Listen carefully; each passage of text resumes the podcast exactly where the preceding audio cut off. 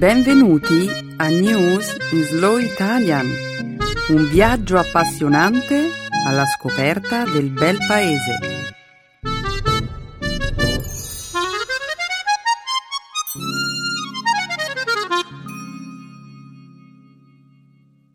Oggi è giovedì 4 settembre 2014. State ascoltando News in Slow Italian. Un saluto a tutti e benvenuti alla nostra trasmissione.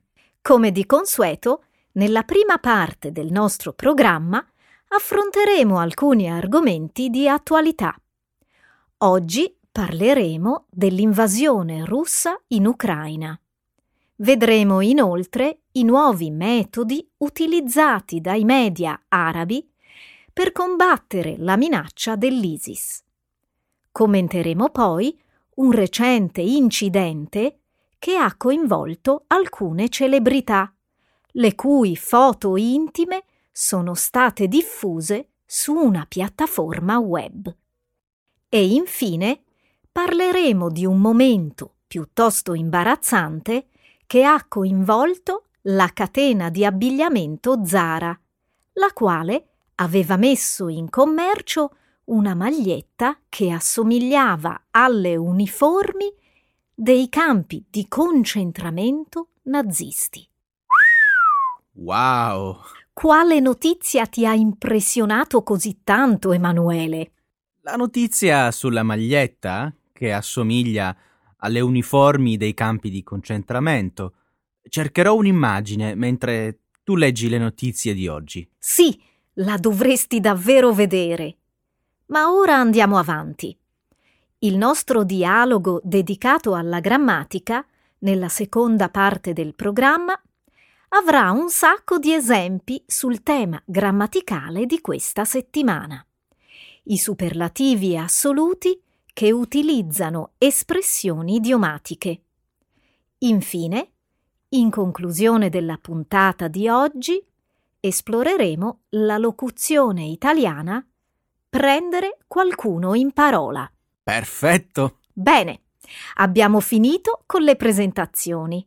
È arrivato il momento di dare inizio alla trasmissione. In alto il sipario.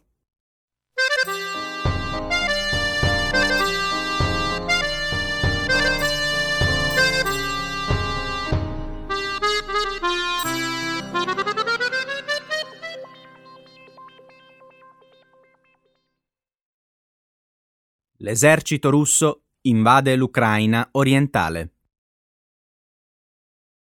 Si intensifica il conflitto nell'Ucraina orientale. Fonti della Nato, giovedì scorso, hanno annunciato che oltre mille soldati russi sono attualmente impegnati in combattimento sul suolo ucraino.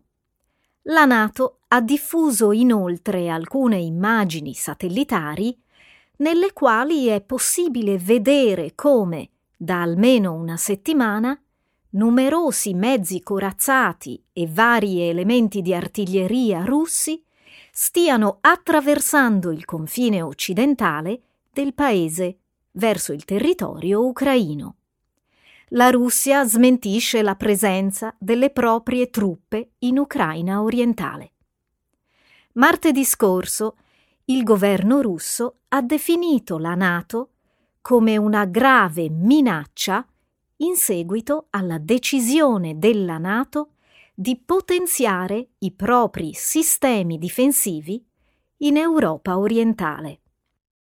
Una decisione, questa, adottata in risposta al comportamento aggressivo della Russia in territorio ucraino.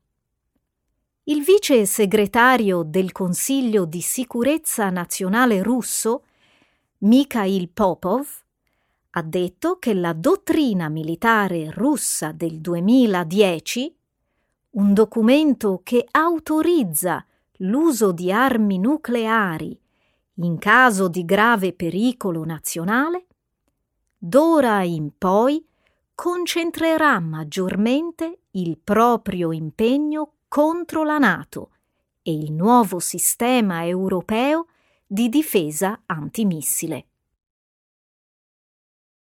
Ci sono ulteriori dettagli relativamente alla minaccia di utilizzare armi nucleari.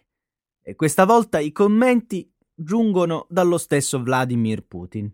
Questo è quanto il presidente ha detto venerdì scorso. Desidero ricordarvi che la Russia è una delle maggiori potenze nucleari del mondo. Questa è una realtà, non si tratta soltanto di parole. Questa è una minaccia molto seria. Si tratta della prima volta, dopo oltre 25 anni, che Mosca solleva la minaccia di una guerra nucleare. La differenza questa volta è che i carri armati russi stanno già attraversando il confine occidentale verso l'Ucraina. Un'accusa, come abbiamo visto, che Putin respinge vigorosamente. Mi sembra chiaro che l'obiettivo di Putin sia impedire che l'Ucraina si unisca alla Nato. E intende raggiungere questo obiettivo destabilizzando l'intera regione.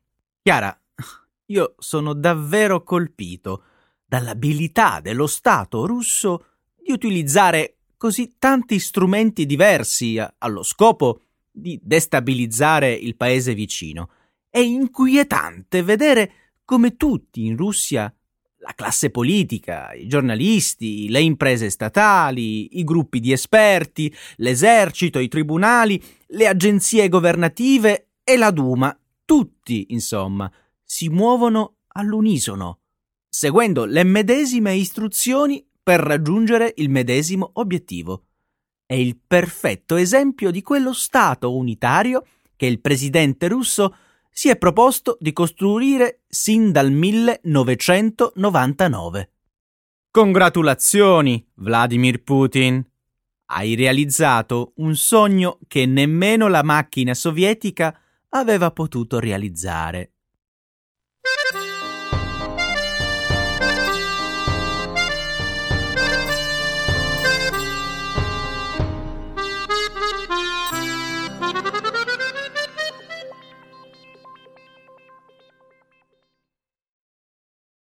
Il Medio Oriente sceglie la satira come arma difensiva contro le intimidazioni dello Stato islamico.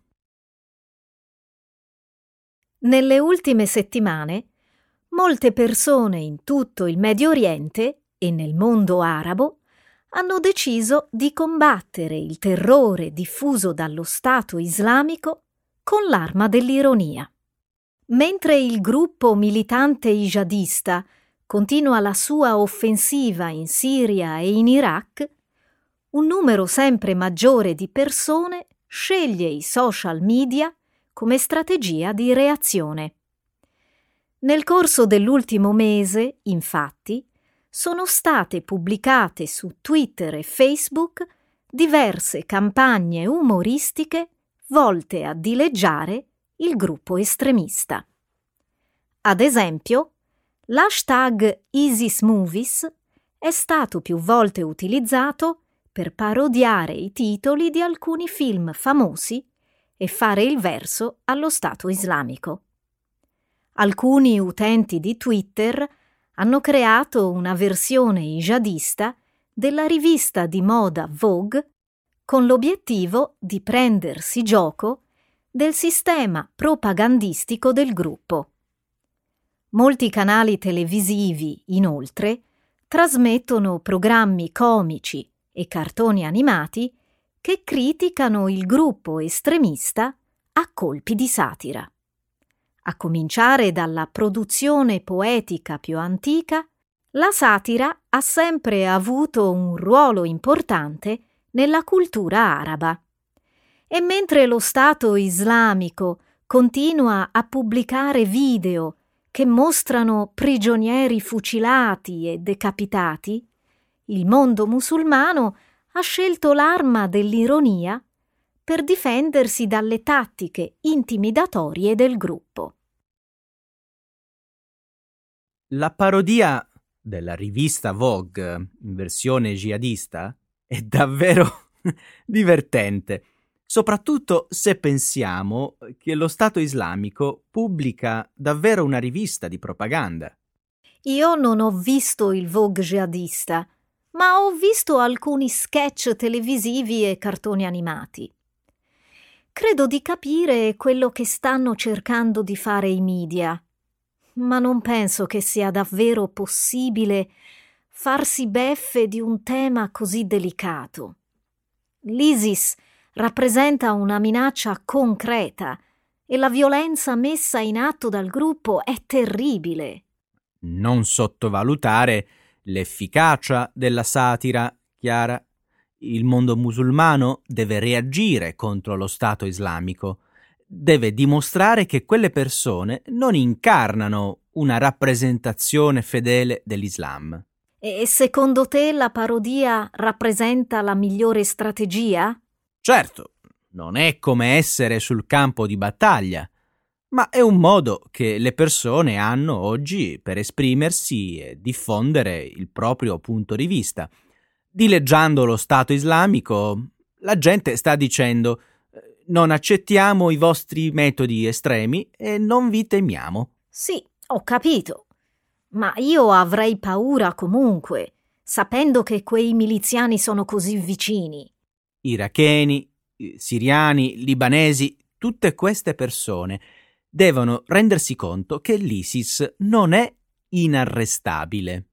Una campagna di sensibilizzazione di questo tipo può aiutare i musulmani a pensarci due volte prima di appoggiare i miliziani dell'ISIS soltanto per paura. E i social media sono lo strumento più potente che abbiamo a disposizione al giorno d'oggi. Creano opinioni e offrono un nuovo campo d'azione.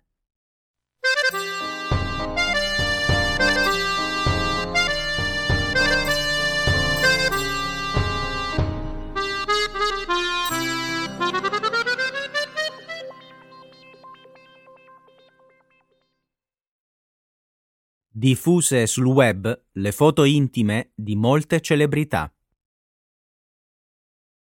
Domenica scorsa, decine e decine di fotografie digitali appartenenti a numerose celebrità sono state sottratte dai loro account personali e pubblicate su un sito chiamato 4chan. Le immagini personali di molte star tra cui le attrici Jennifer Lawrence e Kirsten Dunst, le cantanti Selena Gomez e Ariana Grande e la modella Kate Upton sono state diffuse in rete. L'utente che ha postato le immagini su 4chan si è autodefinito come un collezionista.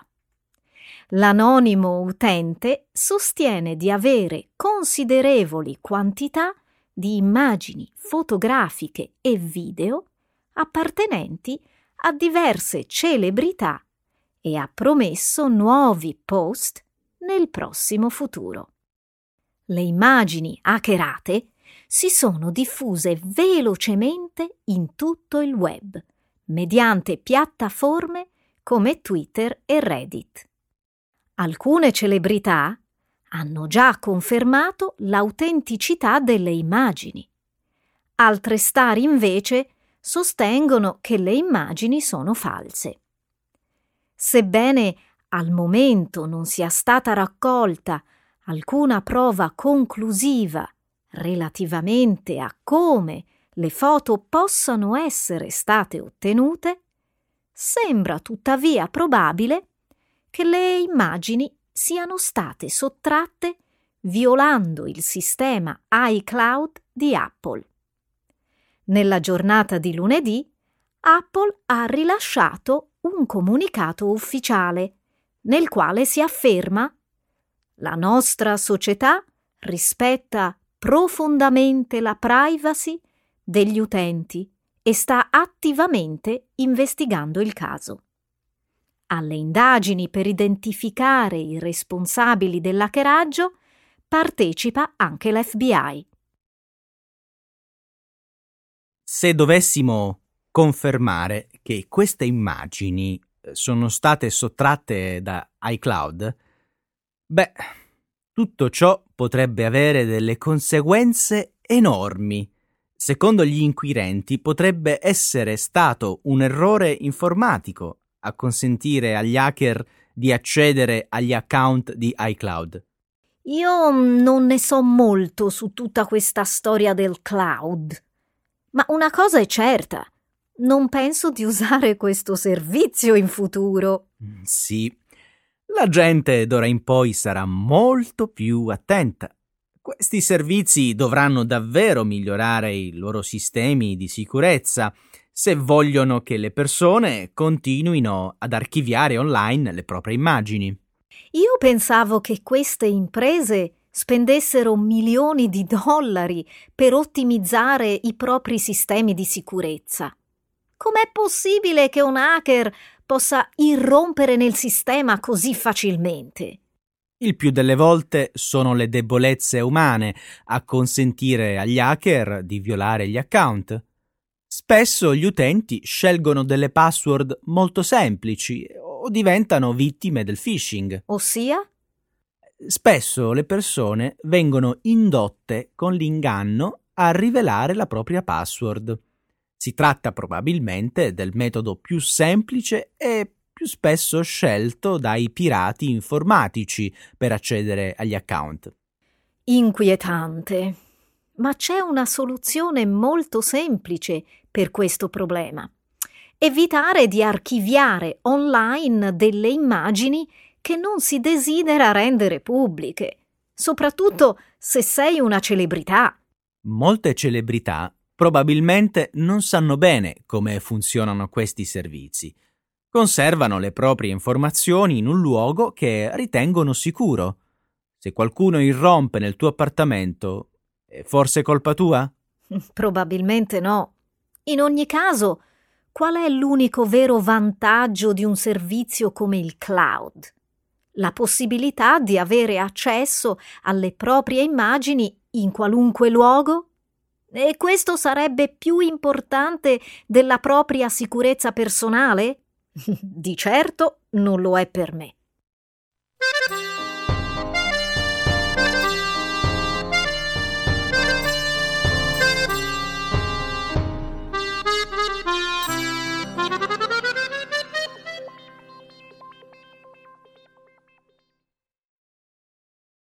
Zara Polemica per una maglietta che ricorda le uniformi dei campi di concentramento nazisti.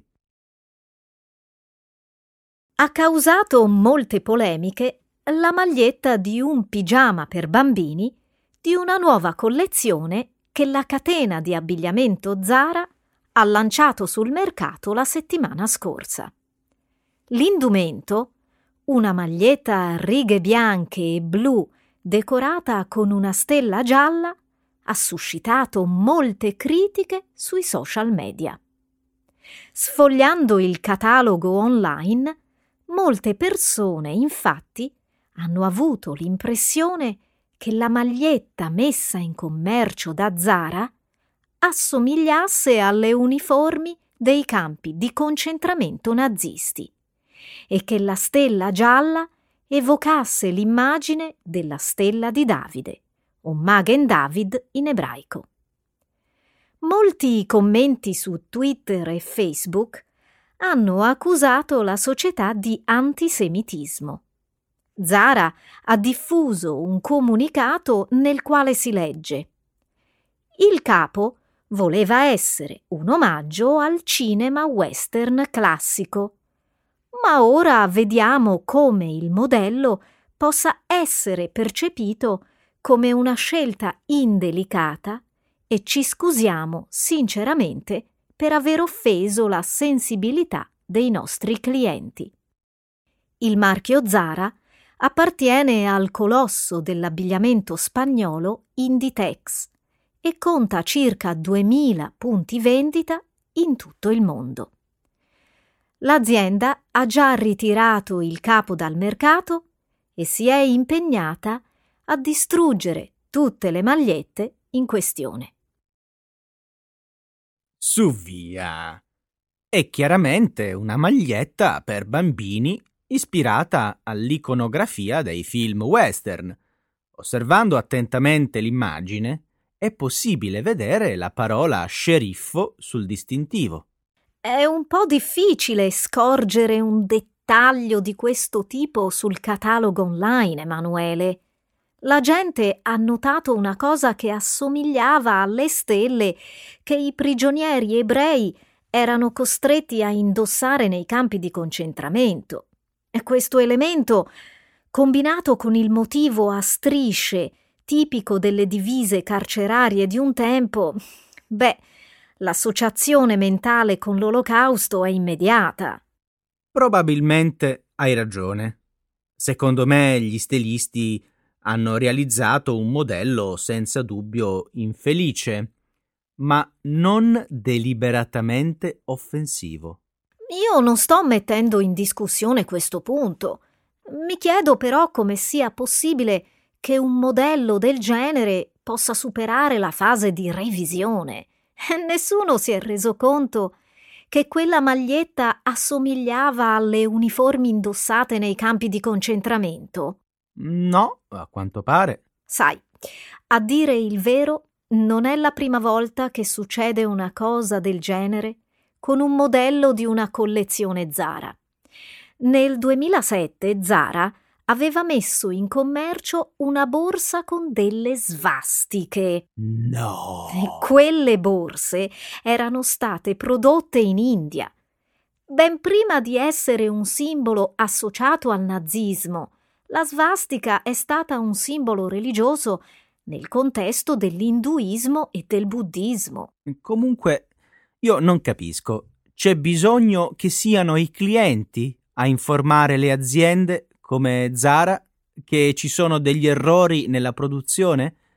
La società ha sicuramente bisogno di migliorare il processo di revisione dei prodotti.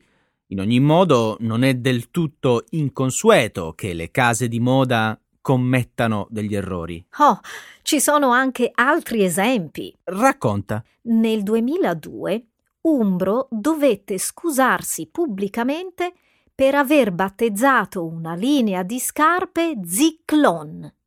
Come lo Zyklon B? Il gas usato nei campi di concentramento? Esatto. E Adidas una volta realizzò delle scarpe da ginnastica che avevano delle catene attorno alle caviglie. Pensa, Emanuele, delle catene. Fammi indovinare. Assomigliavano alle catene degli schiavi e dei prigionieri? Tutti questi marchi dovrebbero riflettere di più prima di immettere i loro prodotti sul mercato, anche se ciò dovesse comportare tempi di attesa più lunghi nella commercializzazione dei prodotti.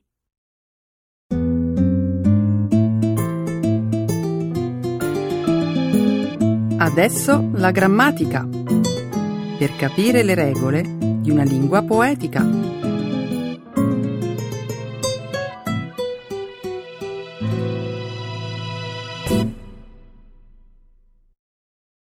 The absolute superlative, idiomatic phrases and irregulars. L'altro giorno, mentre mi prendevo dieci minuti di pausa perché ero stanca morta, mi si è avvicinata una collega per raccontarmi del suo viaggio in Italia. Che bello! Cosa ti ha raccontato? È rimasta soddisfatta della sua vacanza? Oh sì, è innamorata cotta dell'Italia. Poi però mi ha raccontato una cosa che, cogliendomi alla sprovvista, mi ha fatto scoppiare a ridere. Non puoi tenermi così sulle spine. Lo sai che sono una persona impaziente. Che cosa ti ha detto? Dice di aver visto per strada due uomini ubriachi fradici discutere animatamente e che uno di loro faceva all'altro uno strano gesto con la mano. Una bella esperienza istruttiva. Beh, così ha visto come noi uomini italiani abbiamo bisogno di usare le mani per trasmettere certi messaggi. E a quanto pare il messaggio non lasciava dubbi. La mano destra dell'uomo era chiusa a pugno, con l'indice e il mignolo che puntavano dritti verso l'alto. Erano soltanto due corna? L'Italia è piena zeppa di gesti offensivi, ma questo per me è il più divertente. Le ho spiegato che il simbolo delle corna di solito indica un tradimento coniugale e poi, mostrandole il gesto, le ho dato anche alcune istruzioni per l'uso. Hai fatto bene. Così la prossima volta che vai in Italia, nel caso ce ne fosse di bisogno, saprà come rispondere a un'eventuale offesa. Appunto. Poi, dopo questa dimostrazione pratica, sono passata ad un tono più serio. Le ho dato una panoramica culturale sulle origini di questo simbolo antichissimo. Ottima idea. Io so che esistono diverse leggende. Tu quale storia hai deciso di raccontare? Quella che si rifà alla figura mitologica del Minotauro, il protagonista della storia del labirinto di Cnosso. Davvero? Ma lo sai che questa è una leggenda che non conosco? Vuoi dire che non hai mai sentito parlare del Minotauro? L'essere mostruoso per metà uomo e per metà animale che viveva sull'isola di Creta? Pensi davvero che io sia così incolto? Certo che conosco il Minotauro, una creatura nata dall'unione della regina di Creta, Pasifae, con un toro. Quello che non capisco è come questa leggenda si colleghi al simbolo delle corna. Te lo spiego. Pasifae era una regina ricca sfondata. Un giorno disse di non apprezzare più l'amore e così la dea Afrodite perse le staffe e decise di punirla trasformandola in una ninfomane. Questa storia inizia a essere interessante. Vai avanti la sventurata regina diventò pazza dalle gare e non poté più accontentarsi soltanto del marito. E così iniziò a tradirlo un po' con tutti gli uomini del palazzo. Ma questo è puro gossip mitologico. Nel frattempo, il dio Poseidone dona al re Minosse il marito di Pasifae, un bellissimo toro da sacrificare in suo onore. E Minosse che fa? Si rifiuta di ucciderlo e lo nasconde a palazzo. Che grave errore! È così che la regina trova il suo nuovo amante, vero? Corretto. Pasifae si innamora del toro. Una notte mentre il palazzo è buio pesto, per sedurre l'animale, la regina si nasconde all'interno di una cassa di legno a forma di mucca. Adesso inizio a capire. Dopo nove mesi deve essere stato impossibile negare l'infedeltà della regina. Bravo! Il piccolo Minotauro diventò un simbolo tra i cortigiani, poveri in canna, che iniziarono a usare il gesto delle corna per deridere il povero re Minosse.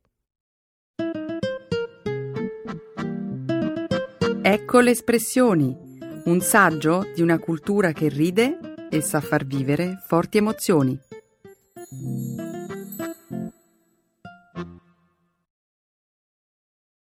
Prendere qualcuno in parola. To take someone on his word. Ho una domanda da farti. Hai mai realizzato una corona d'alloro per qualche amico o parente? Sei un uomo fortunato. Ti stai rivolgendo alla donna giusta. Ho molto talento per le composizioni floreali e in passato ho realizzato moltissime corone d'alloro. Va bene, ti prendo in parola. Se sei così brava, che ne dici di darmi qualche suggerimento per la corona che ho intenzione di realizzare? Con piacere. Per te metto a disposizione tutta la mia esperienza. Non voglio essere indiscreta, ma a chi la devi regalare? Mia sorella si laurea Un po' di tempo fa, per gioco, mi ha fatto questa richiesta e io, da fratello maggiore, orgoglioso che sono, l'ho presa in parola. Questa è una bella notizia. Quando si laurea tua sorella? Discuterà la sua tesi mercoledì prossimo e ho pensato che sarebbe carino porle la corona sul capo al momento della proclamazione. Credimi, lo farò. Ti prendo in parola. Lo so che ne sei capace. E dato che il destinatario di questa corona è una persona speciale, penso sia necessario realizzarne una molto bella. Indubbiamente, ed è per questo che ho bisogno del tuo aiuto. Per favore, dimmi tutto quello che sai sulle corone di alloro. Proprio tutto? Eh, va bene, se è quello che desideri.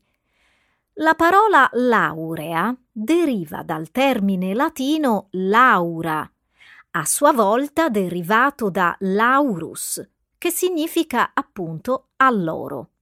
Certo che mi hai preso alla lettera.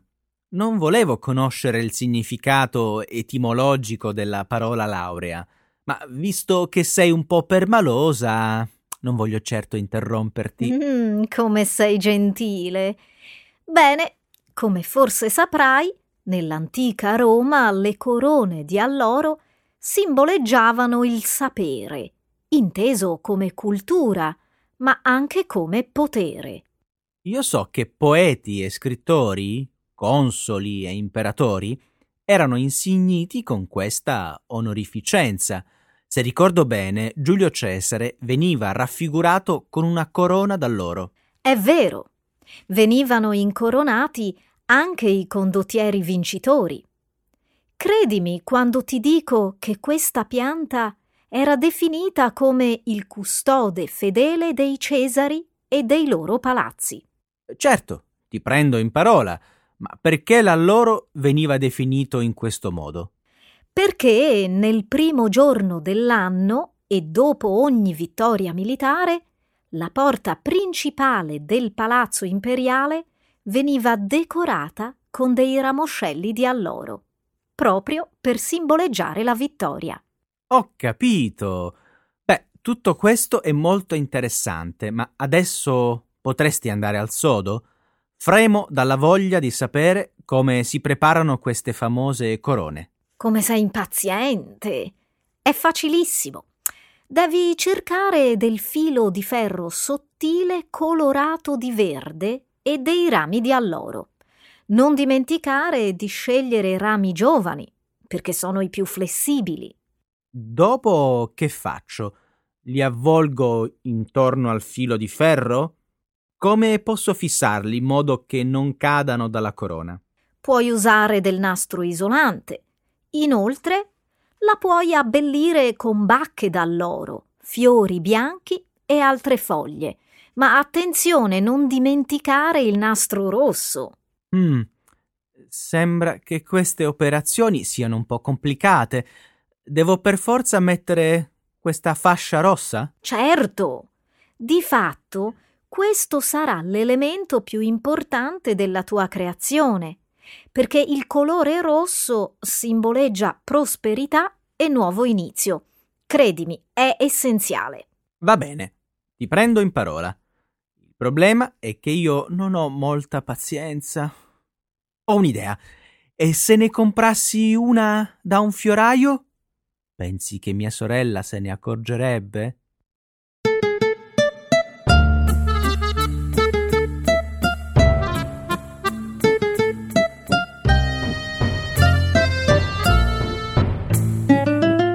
Anche questa settimana vi ringraziamo per essere stati qui con noi a News in Slow Italian. Ciao a tutti e ciao Emanuele, a risentirci presto. Ciao!